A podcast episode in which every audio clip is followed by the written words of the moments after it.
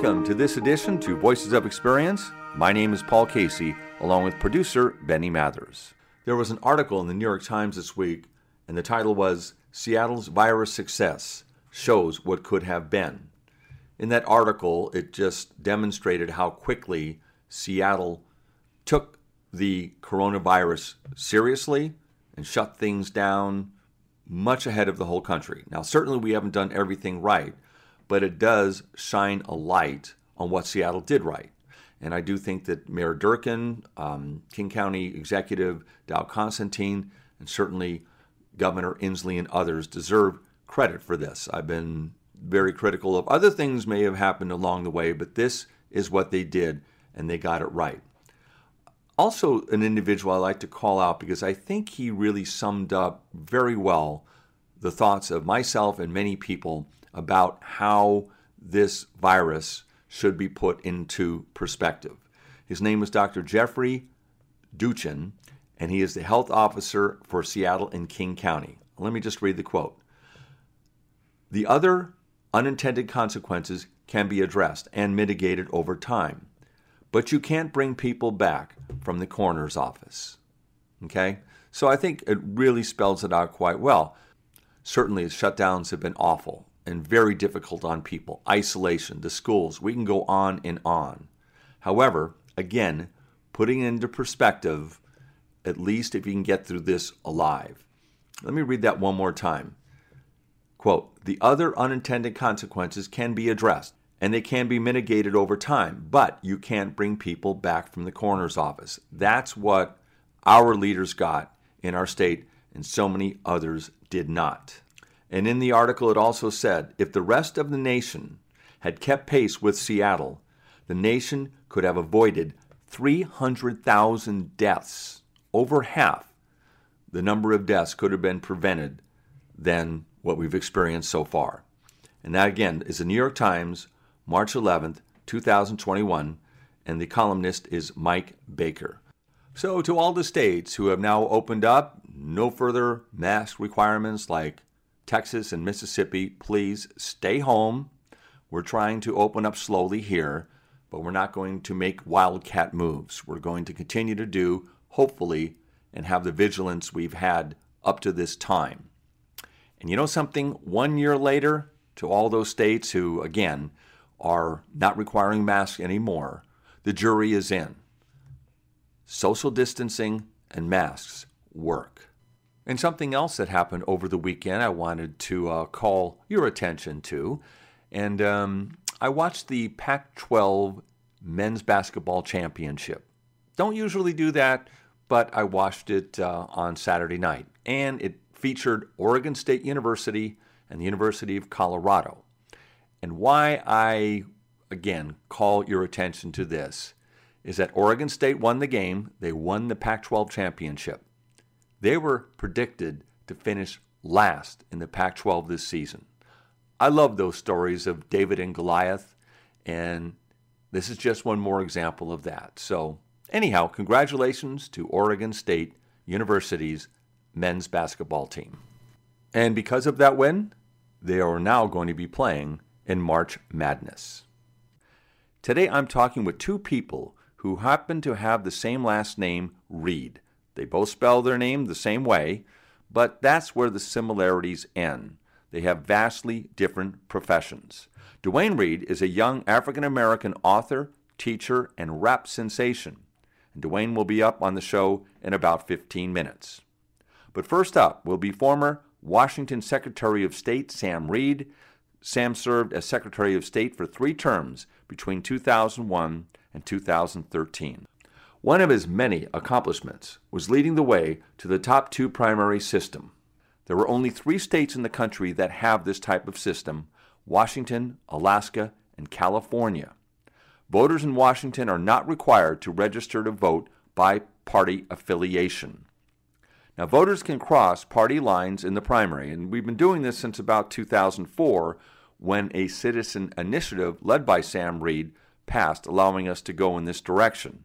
So that means that two Democrats or two Republicans can advance to the general election, which has happened many times since this initiative was enacted. You, you may know all this, but I just want to do a quick review.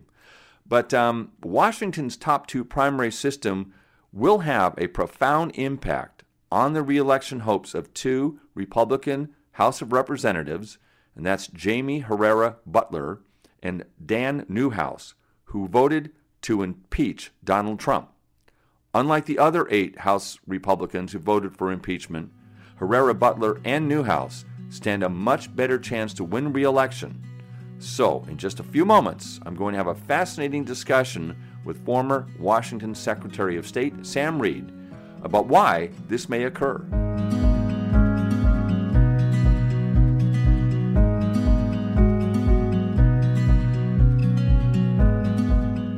Are you thinking about self employment? Visit Amazon or order a book called Pre Flight Checklist. Is self employment for you?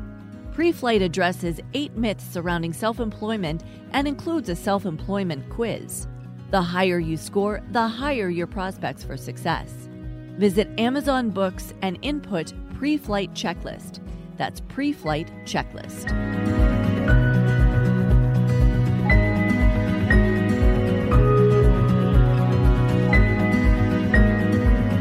Sam, I talked to you last year about the top two primary system that you were very much involved with in bringing to the state of Washington, taking it to the Supreme Court twice, I believe. And I have a f- more full appreciation of the top two primary system when I read a column by Timothy Egan in the New York Times about how this is really a mechanism for not to exaggerate it too much, but saving democracy or allowing people to have a real voice in electing representatives. Is this what you had in mind? This is what I had in mind uh, because in the state of Washington, we have a long history, tradition of the people being in charge of the election system rather than the political parties. Uh, it goes way back in our history, but actually in the 1930s, uh, the Grange took the lead to formalize it through a primary system, which was then called the blanket primary, where people could vote for whomever they wanted to vote for in the primary, no matter what political party. And uh, so, really, part of our political culture and heritage here. Uh, and and I was looking for that when the U.S. Supreme Court uh, declared the blanket primary unconstitutional, uh, trying to figure out how could we create this wide open primary where the people still can control it. And uh, that's when we came up with the top two system, which I first proposed to the legislature and uh, finally got it passed.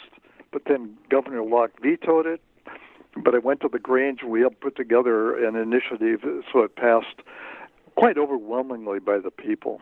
We have two congresspeople from the state of Washington.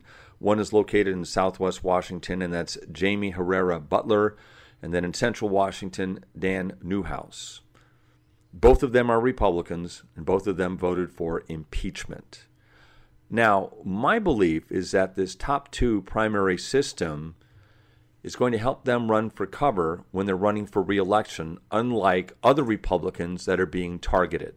They may have a really tough Republican, I'll say fringe candidate or whatever it may be, running against them. And under the traditional way, they could would probably be beaten. But this top two primary may save their bacon in the sense that if let's say the other Republican somehow gets more votes than them, then they get kicked up to the general election. You got two Republicans running against each other. Now the Democrats are in, and now the independents, and let's say in central Washington, that can make the difference for Newhouse winning, the more moderate candidate. Uh, yes, this is exactly what I had in mind when I was proposing it. Is uh, that the party primary system, where you can only vote in a primary if you are registered for that political party, really plays into the hands of the ideological extremist.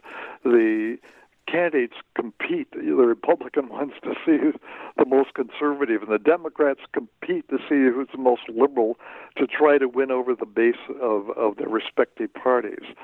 Uh, with the top two primary system, you are campaigning in the primary to the whole electorate, to the independents, to the people in the other party who are more, who are moderate and could possibly uh, sw- uh, switch over, and uh, so it has really been conducive uh, to getting more centrist candidates of both parties elected. Yeah, so they, in a sense, I think they, I can't read their minds, but I think that they stood up to Trump for principle. Okay, however, yes.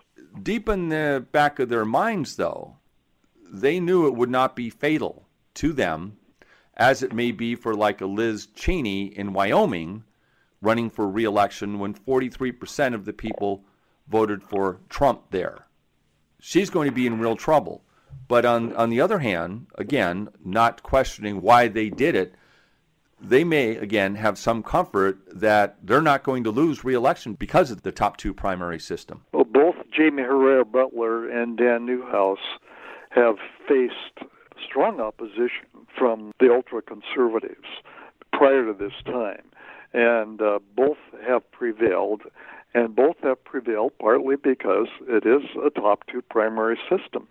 And uh, in, in Newhouse's case, because it's the most Republican congressional district in the state, uh, he actually did end up with having two Republicans in the the general election. But uh, that hasn't happened with Jaime Herrera Beutler, but she has made it solidly through to the general election ballot in each election because of the system being more wide open, and particularly, I think, for the independents.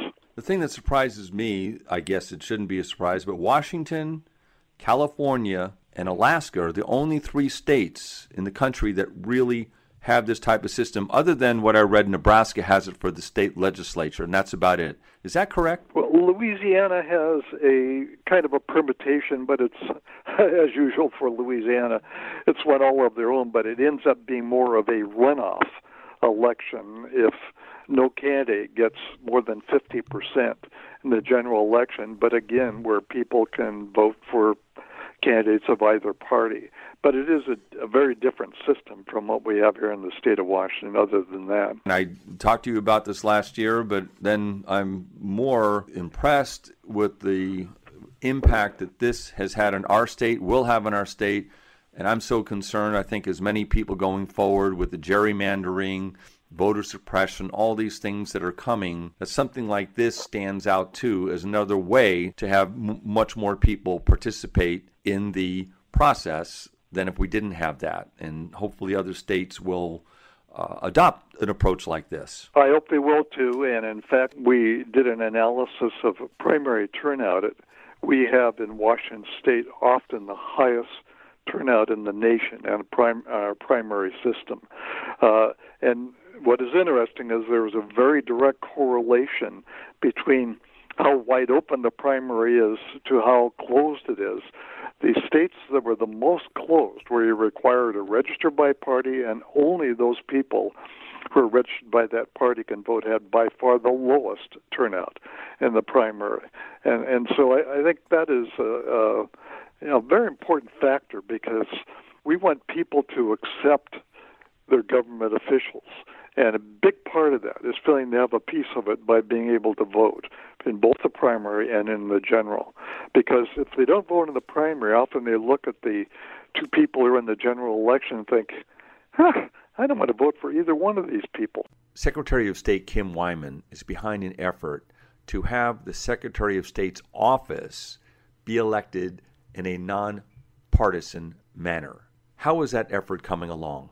Uh, Secretary Wyman hasn't even been able to find a legislator to sponsor a bill, and uh, that's one of the problems with this kind of proposal is is that you have to go to the the most partisan organization the, you know electively in the state of Washington, which is the state legislature. It's the one place in the state where they actually meet by party and caucus deciding how they're going to vote on bills and everything.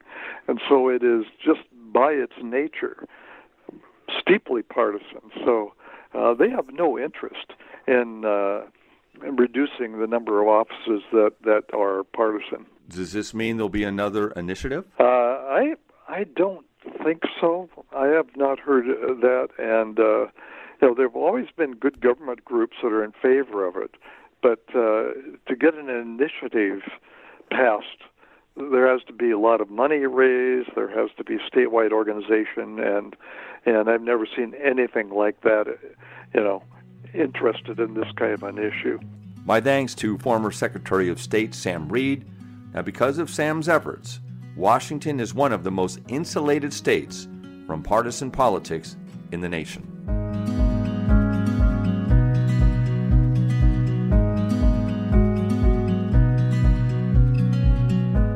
You're listening to Voices of Experience with Paul Casey. Visit voicesofexperience.com and take a five minute self employment quiz. That's voicesofexperience.com. The higher you score on the quiz, the higher your prospects for success. One more time, visit voicesofexperience.com. All one word.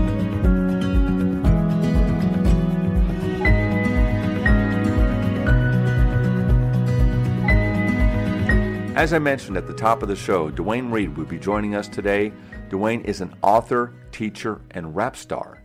In his book, Simon B. Rhymin', an 11 year old boy dreams of becoming a world famous rapper, but for now, he is a small boy in the fifth grade. Dwayne is also a fourth grade school teacher who has a YouTube rap song, Welcome to the Fourth Grade. It has generated over 2 million followers. Now, Dwayne, what is this book about and who is your target audience? Simon B. Rhymin' is a, a book about Simon Barnes, who is an 11 year old fifth grader from the west side of Chicago um, who is an aspiring rap artist. The problem is Simon is he has a really big head and he's small for his age, so he gets picked on quite a lot. Um, and that makes him feel insecure and it makes him feel like he can't use the voice that he has. Um, but you know, with the help of his friends and an unlikely friend, um, a man struggling with homelessness that he meets, Sonny, those people help him develop this voice that he's eventually able to to use throughout the story. So Simon B. Rhymin' is is about people finding their voice and not being afraid to use it. And it's for um, probably eight to twelve is that age range. Um, but you know, a little younger, a little older. Whomever wants to read a book about a, great underdog, this is the book for you. Is there any self um, parody here about your growing up that you wanted to do these things? Is there any part of you in this book? Yes, uh, man, I thought that was pretty uh, secret, but I guess it's not. Um, when I was a kid, I was short. I had a really big head, and I was always nervous to speak in front of people because I thought they were going to just pick on me and not hear the things I, I, I wanted to say. So I didn't speak up that often. Um, but I wanted to be a really big rapper, and things just happened in my head. So that became my superpower. Okay, I know I'm good at these things, but let me just keep it in my head and make it rhyme. Um, so that's the same thing that happens with Simon. But what's different though um, is that Simon has a little more confidence than I had back then, and Simon is a better rapper. So throughout the course of the book, he learns how to how to use his superpower to benefit uh, those in his community. I'd always had a heart for the community, just didn't have the voice. Simon has always had a heart, and he's finding his voice. What attracted you to the teaching profession? Um, I, became a teacher because I feel like I'm my best self whenever I'm around kids. Um, I get to be my most authentic self, and sometimes they laugh at me. Being that around uh, adults probably wouldn't go over too well, so I stuck with the nine and ten year olds. Um, and and I, I feel like I do a decent job of of teaching things. So I I felt why not throw my my hat in the ring as far as education is concerned. But more importantly, I wanted to make a change. You know how people say I want to be a teacher because I want to change the world. I wanted to make a change in my community because I know that you have to first change communities in order to change the world. And I think the way to first do that is by reaching those within the community, and those are the scholars, the young people, because they take back whatever you taught them to their parents, and their parents, other family members, and boom, now you've got a changed community and eventually a changed world. So that's why teaching was really important for me to get into. you grew up in Chicago. Chicago's a big city. What part of Chicago did you grow up in? Um, so I grew up on the south side of Chicago, and it is a big city. I live on the west side now, and that's where I started getting my. Uh, that's why I started in education, my teaching chops here up here on the west side. Um, but you know, my wife and I, who is actually the book Simon B. Rhymin' is named after my wife Simone. Just take the e off it, and you get Simon. Um, we we're planning on moving back to the South Side here soon. Uh, once we have our own little big-headed baby. oh, great. Um, did you have challenges growing up in the South Side of Chicago? When you hear the South Side, I'm from Seattle. When you hear it, you just hear there's problems there. Is that a correct perception, or do we get a skewed viewpoint? Uh, yeah, man, there's problems everywhere, right? But there's also successes and there's, you know, positive things everywhere. You know, I think today is uh, Chicago's birthday. And I think that we aren't celebrating the city like we should. There's this narrative that goes out, oh, Chicago's so this, oh, Chicago's so that. How about you hear from the people who are in Chicago? who love Chicago, who are building up this city, who would, you know, would do anything for this city. How about you hear the story told from their perspective? And that's what Simon B. Rhymin' aims to do. Tell it from the perspective of an 11 year old who lives on the west side, you know, or, you know, thinking of scholars who live out here on the south side. Let us tell the story of what it's like to be in Chicago. So, um, yeah. Well, you know, I think you're on the right path there. Um, it's like, when you look at a situation and all you hear is negative, negative, negative, how many shootings this weekend and so on, it's kind of like you hit a point, unfortunately, that you go, well, this is just too big a problem, can't be solved. It's just too overwhelming. And I agree with you that showing this is a great city, this south side of Chicago is a great place. Let's highlight what's right.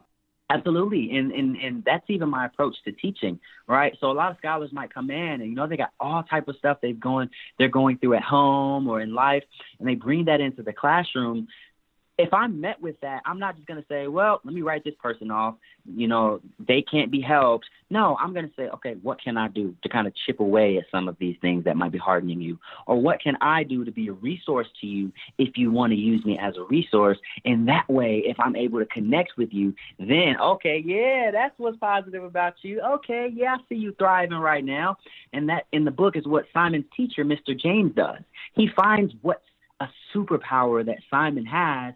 He brings that up. He makes a big deal about it. And Simon, at by the end of the book, is able to to to speak, to use his voice because his teacher has gone in and highlighted the successes that the teacher sees. And I think that's important about Chicago. Man, we got a whole lot of positive things going on, and I think those things need to be celebrated. Well, I love the city. I've been there probably 15, 20 times in my life, and I it's one of my top places. So, um, I'm, I'm with you there. And I did get a chance to watch your video from about uh, four years ago. Very well done. I really enjoyed it.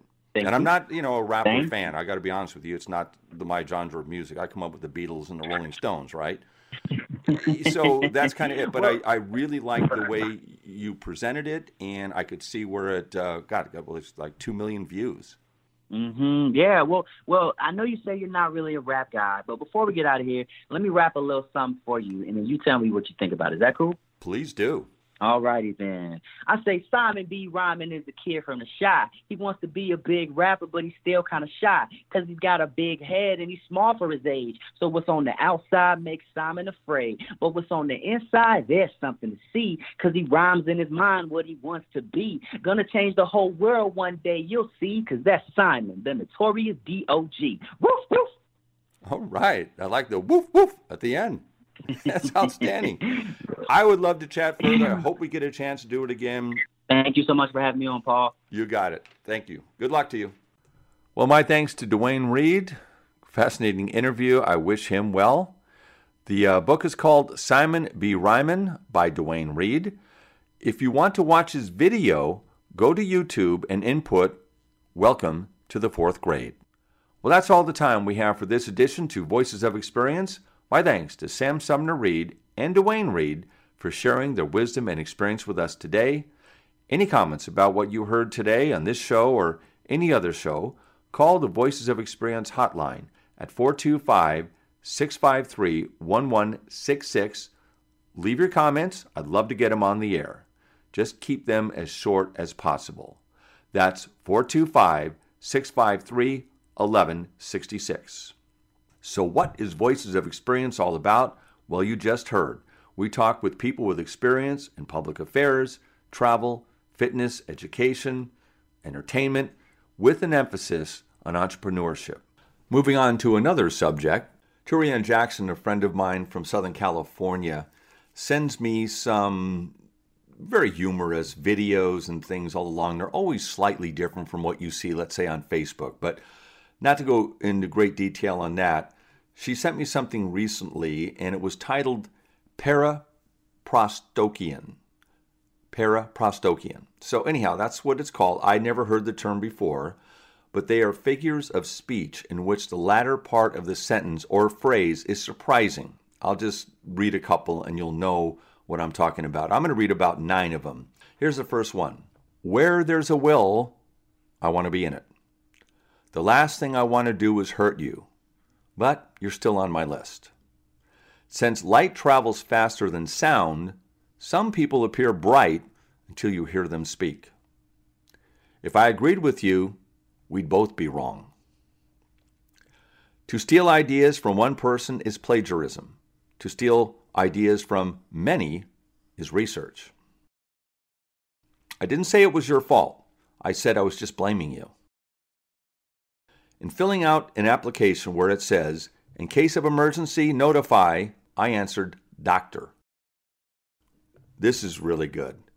Women will never be equal to men until they can walk down the street with a bald head and a beer gut and still think they are sexy. And the last one for today I used to be indecisive, but now I'm just not sure. My name is Paul Casey, and along with Benny Mathers, thanks for listening today. Quote of the week A goal in life should be to laugh often and much, to win the respect of the intelligent people and the affection of children, to earn the appreciation of honest critics and endure the betrayal of false friends, to appreciate beauty to find the beauty in others, to leave the world a bit better, whether by a healthy child, a garden patch, or a redeemed social condition. To know that one life has breathed easier because you lived here. That is to have succeeded. Ralph Waldo Emerson.